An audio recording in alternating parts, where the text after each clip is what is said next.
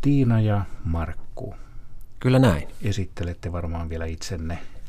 No me ollaan tämmöinen luonnon, Yle Luonnon työpari oltu aika pitkään ja on tehty yhdessä monenlaisia ohjelmia ja yksi meille tosi rakas on Elävät puut, jossa mä olin tuottajana ja Markku oli sitten vähän kaikkea. Käsikirjoittaja, ohjaaja ja juontaja. Kyllä. Tiina Klemettilä oli siis hän, joka puhui äsken. Ja, tässä puhuu Markku Sipi. Näin me olemme toisemme esitelleet. Ja te juuri kerroitte, että Elävät puut-sarjat, se oli järisyttävä kokemukseltaan, kun teitte, että, että opitte paljon. Kyllä se oli luontoihmisenä, luontoa harrastaneena pienestä pitäen, niin mä ajattelin, että luonto on mulle aika tuttu. Mutta se, kuinka valtava, kihisevä, mieletön elämän määrä meitä ympäröi puiden ja kasvien kautta, niin sen valtava mittakaava jotenkin tuli todeksi tämän ohjelman kautta. Joo, samalla mulla myös ikään kuin se oli vähän semmoinen niin kuin maailmankuvaa muuttava kokemus siinä mielessä, että mä olin pitänyt puita jonkinlaisena hiljaisina itsestäänselvyyksinä. Siellähän ne vaan hiljaa möllöttää, pötköttää siellä tai seisovat, eivätkä varsinaisesti tee mitään.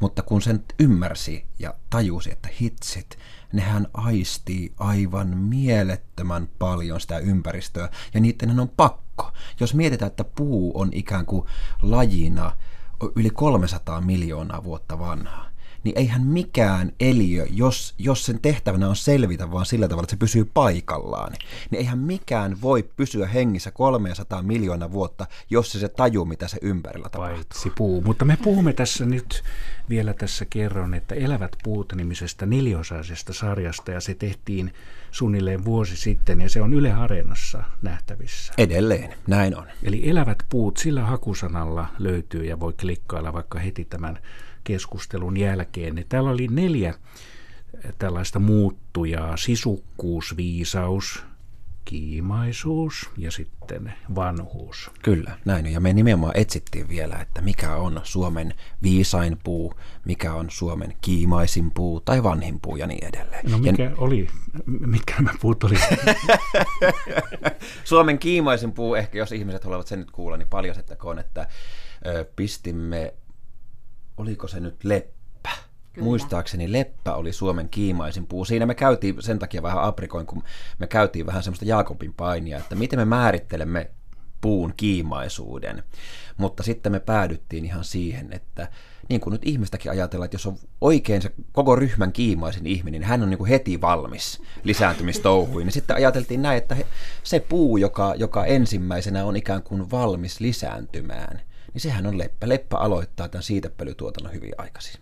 Ja tältä lähdettiin. Ja mänty taas, jos ajattelee, niin mäntyä ei niin sanotusti huvita edes joka vuosi. Niin.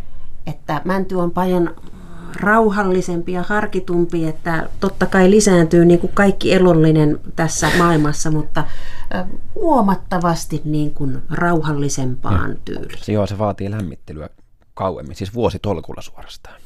Sitten vanhuus, mikä oli vanhin puu? Suomen vanhin puu, puhuttiin itse asiassa Suomen vanhimmasta elossa olevasta puusta. Ja se on ihan yksi kyseinen mäntyyksilö, joka elää tuolla pohjoisessa Lapissa, Rajajoosepissa, Suomen ja Venäjän rajan tuntumassa. Ja tämä kyseinen mänty on lähes 800 vuotta vanha. Ja se on edelleen elossa. Eli keskiajalta peräisin. Sitä voi miettiä, minkälainen Suomi oli 1200-luvulla. Se on ihan käsittämätöntä ja silloin se on alkanut itää. Mitä kaikkea se on nähnyt? Oliko se myös sisukkain puu? Se ei ollut sisukkain puu. Sisukkain puu puolestaan oli kataja. Koska kataja taas on sitten sellainen, että ominaisuuksiltaan mänty oli hyvänä kakkosena kyllä, mutta kataja on vieläkin hitusen sisukkaampi sen takia, että kataja selviää lähes millaisissa oloissa tahansa. Hyvin kosteilla, soilla tai hyvin karuilla, esimerkiksi tunturimaastossa ja näin päin kun kivutaan tunturia pitkin alueelle, missä ei oikeastaan ole muuta kuin kiviä ja jäkälää, niin sieltä kiven kolosta kasvaa kataja.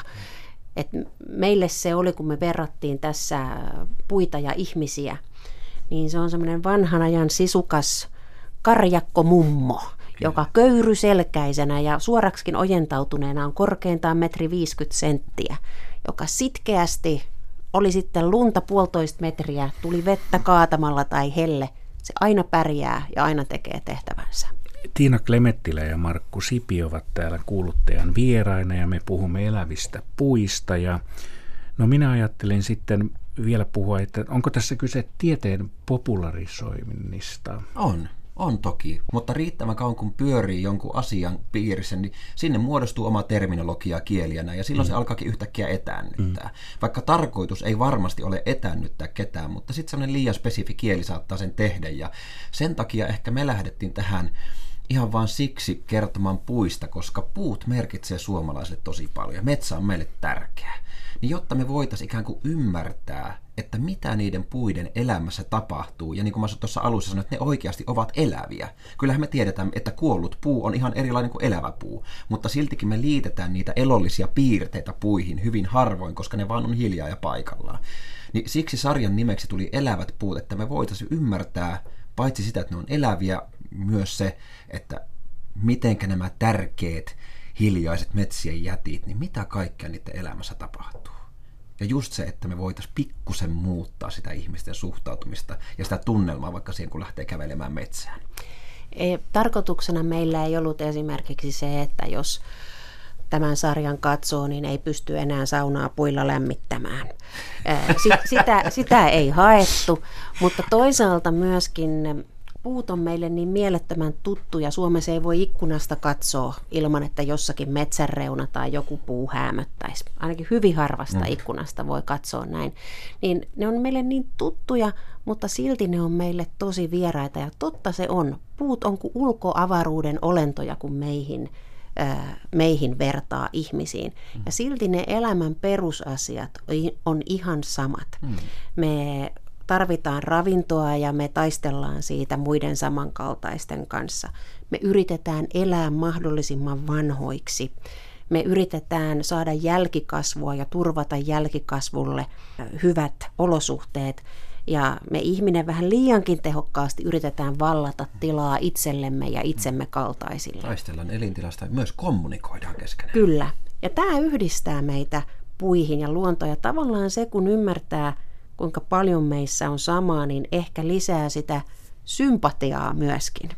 Ja toisaalta ymmärtää sen tärkeyden, mitä muilla on, että ihminen ja kaikki, mikä hengittää, niin mehän olemme vain puiden loisia. Että puut ja kasvit tekee meille ilman, jota me voidaan hengittää ja tuottaa sen energian myös siihen, mitä me syödään. Niin jos mennään nyt oikein tänne syvälle, mä, mä ehkä kanssa itse ajattelin jotenkin siitä, että ihan puhtaasti lumoutuu asiasta, jota pidetään itsestään selvä, että antautuu se äärelle vaan, että ei, siihen ei tarvitse liittää mitään sen kummempaa ympäristöekologista näkökulmaa tai mitään muuta, vaan se on ihan puhtaasti vaan sitä, että pysähtyy asian äärelle, jonka äärelle ehkä ei ole pysähtynytkään, vaan että joku asia, joka on aina vaan siinä, siihen tottuu. Saattaa olla liian lähellä, että sitä välttämättä huoma- huomaiskaan. Missä te teitte tuota sarjaa? No me kierrettiin kyllä ihan ympäri Suomea. Että meillä, me, me käytiin ihan siis täällä Etelä-Suomessa, mutta sitten käytiin myös ihan siellä Pohjoissa Lapissa ja vähän siltä väliltä. Mentiin vielä sinne saaristoa kohti ja sitten todellakin Lapin tuntureille. liikuttiin, Järvi-Suomessa liikuttiin, siellä Päijänteen kansallispuistossa sitten oltiin Raja-Joosepissa. Päästiin käymään myös Pohjois-Suomessa sellaisessa metsässä, joka on säilynyt koskemattomana lähes 400 vuotta. Ja se on sellainen paikka, jo me tehtiin näiden tutkijoiden kanssa sellainen diili, että me ei paljasteta, missä se on, koska he ovat huomanneet, että kun siitä puhutaan julkisuudessa, niin yllättäen sille alueelle ilmestyy retkeilijöitä. Se on ikään kuin arniometsä. Se on hyvinkin, ja sitä sananmukaisesti, ja voin sanoa, että ikinä en ole itse käynyt vastaavallassa paikassa. Se on aivan mieletön se tunnelma, mikä siellä on. Ja siis se, että ne puuyksilöt, mitä siellä on, ne on jo hahmoja, ei puhuta mistään samankaltaista puista, vaan että ne on jokainen on hämmentävän näköisiä.